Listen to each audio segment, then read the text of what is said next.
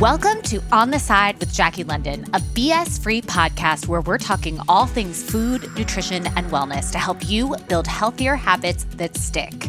As a registered dietitian, author, journalist, and former clinician turned content creator, I've heard and seen it all. Join me each week as I debunk diet myths, explore the latest wellness trends, and answer all of your pressing listener questions. Plus, we'll hear from a guest who will kick off each interview weekly with a soup to nuts rundown and okay, sometimes analysis of what they're eating, cooking, ordering in, or where they're dining out with tons of delicious ideas, lots of laughs, and plenty of pro tips in between. The one thing I can actually guarantee I'll serve up tangible, actionable strategies to help you apply the science behind what works to what works best for you.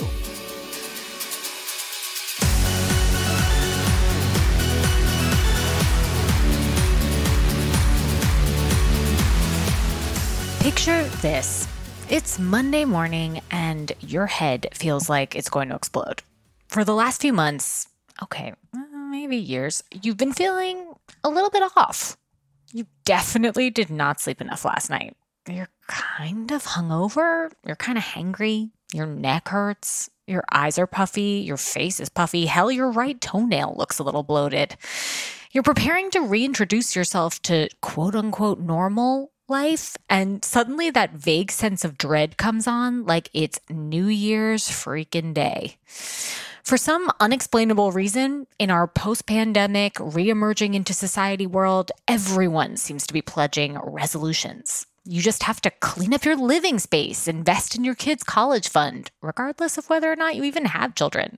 Remodel and refinance your home and make amends with anyone you've ever alienated or by whom you felt rejected. Plus, you need to start meditating, like at least twice a day. Maybe you need some crystals too. And on top of all of this, you have to go to work. Yes, that means you're putting on real pants today. And on top of all of that, you're battling with those very real feelings of grief that we've all experienced to varying degrees over the last year plus.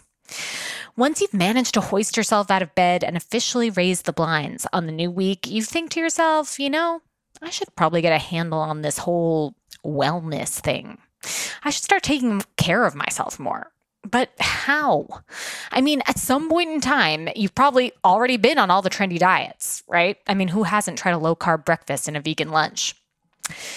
Okay, think, you say to yourself, where should I start? What's next? You check your phone, and magically, it's your mom.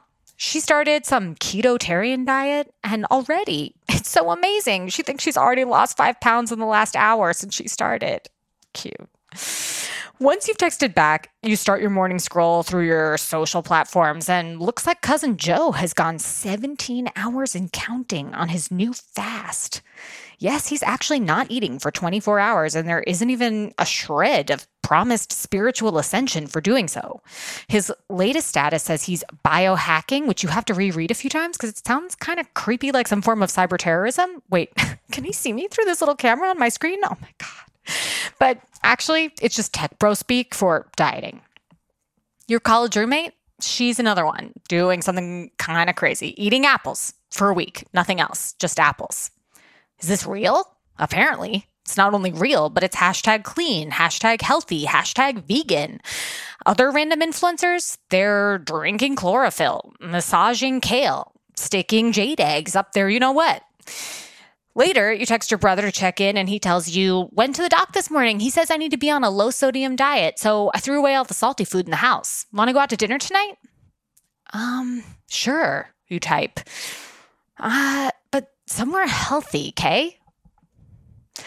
What's going on, you think? Why does it seem like everyone you know is eliminating an entire food group or foregoing chewing in the name of their health? All plants, all animals, no carbs, just water. What joy is left in this world, you wonder aloud to your houseplant? You know what? I think I probably just need a detox or something, you think to yourself. Just that word, detox. So elevated, clean, wholesome, transcendent, even. So, just like that, you boil a pot of hot water to sip with lemon, of course, on your commute. Pull on those pants. No shame in that elastic waistband game. Open your internet browser, and leap, clear heart, open mind, into a world of confusing, conflicting, frustrating, overwhelming, and downright unhelpful, quote unquote, diet information. okay, so now that we've got that out of the way, does any of it sound familiar to you?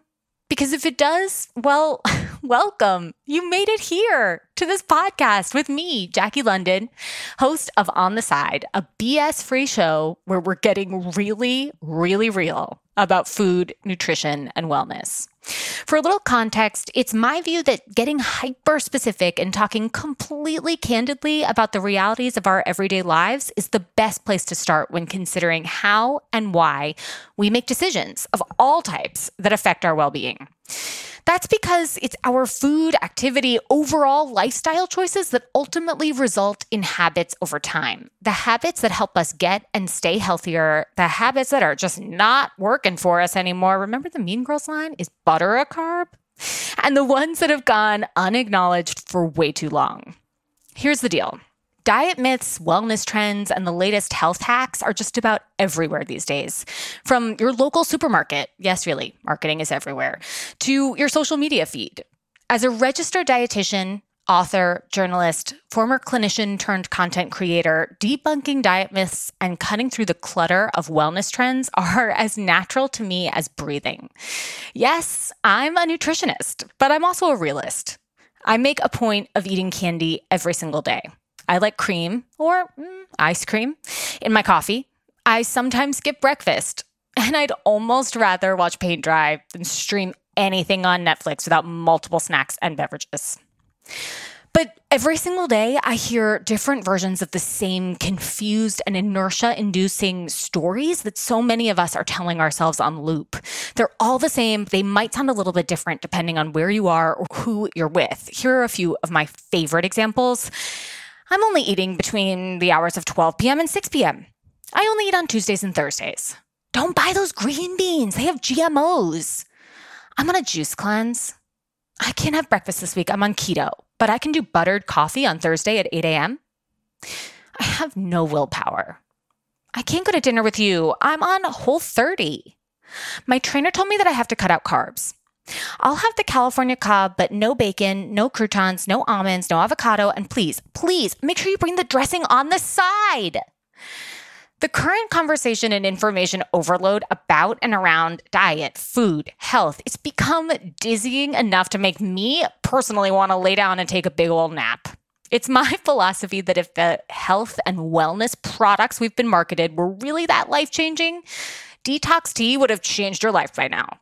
And maybe even a little bit more insidious than that, if that same old tired language we've been hearing and using for years really was working for us, like portion control and everything in moderation, would we really feel this perplexed about what, when, and where to eat on any given Wednesday? Yeah, I don't think so. But what's more, the picture of wellness that's been fed to us by all social media platforms everywhere is arguably pretty different from what it actually means to truly, I mean, truly live well, right? Especially if we assume correctly that living well is personally defined. So here's what most of us are missing scientific findings are only as good as their application to your personal everyday life. In fact, better health and self care habits simply just cannot be achieved through a restrictive, deprivation driven set of rules for any plan, whether it's with the food that you're eating or the activity you want to do or your brand new meditation with crystals practice, whatever it is, for it to truly work for you long term, it has to be flexible and provide tangible, relatable information that actually empowers you to make choices that prioritize your personal health, both physical and especially psychological. I've helped clients reach their personal health, wellness, weight management, or condition specific goals by making bite sized, hyper individualized changes that morph into habits, not by uprooting entire ways of life or forcing them to do things they hate. Instead, by putting into place strategies and game plans that are structured yet dynamic, working within the realities of your current day to day, and by zeroing in on the places that you spend the most time. Why? Because everybody eats, people. I mean, we have to eat. Yes, you too, Cousin Joe, in order to live. So, where we are when we make decisions about food is pretty significant. What we're doing, who we're with, what we do for a living, what we wish we were doing instead. All of these factor in when making sustainable shifts, or none at all, that have lasting, powerful, positive impact on your own personal well being. And on top of all of that, food is all about connection from literally the farm or the ocean to your table, sourcing the ingredients, preparing your ingredients at home, cooking, and ultimately sitting down to eat a meal with people you care about are all different ways, some bigger than others, of connecting to one another. And sometimes maybe just connecting to something outside of ourselves. I know I sound a little bit cheesy, but just think about it. How many moments, gatherings, even recent Zoom gatherings, and childhood memories do we all have that involve food? From classic Thanksgiving pie to saltines and ginger ale, we all have personal food associations that also inform how we make choices in the present. If I may just use this moment to ask, what even is childhood without cinnamon toast crunch? I don't know. I personally have no idea. So, Here's what to expect. By tuning in and, of course, subscribing to this podcast, you'll join me each week where we'll be digging in deep on all things food. I'll answer your questions, debunk diet myths, explore the latest wellness trends, and uncover the small but powerful shifts to everyday meal and snack routines that can help you feel just a little bit better also known as Feel a Little Bit More Like Yourself. My goal with this new adventure is to find out how food can be understood in so many different ways, from how we fuel for intense physical or mental training to how our eating styles change with our life stages, our career goals in a post pandemic world, and so much more. Plus, we're going to hear from amazing guests who will kick off each interview with a soup to nuts rundown and sometimes, if they're open to it, a little bit of analysis analysis of what they're eating, cooking, ordering in, or where they're dining out, with tons of delicious ideas, lots of laughs, and plenty of pro tips in between. Here's one thing you can rely on from each episode. I'm going to serve up tangible, actionable, relatable strategies to help you apply the science behind what works to what'll work best for you. And at the very least, I promise you'll feel just a little bit more sane about food. I'm just here to normalize people. Remember, Everybody eats. Okay, that's it for now, but I can't wait to kick this off next time here on On the Side, wherever you get your podcasts. Until then, cheers.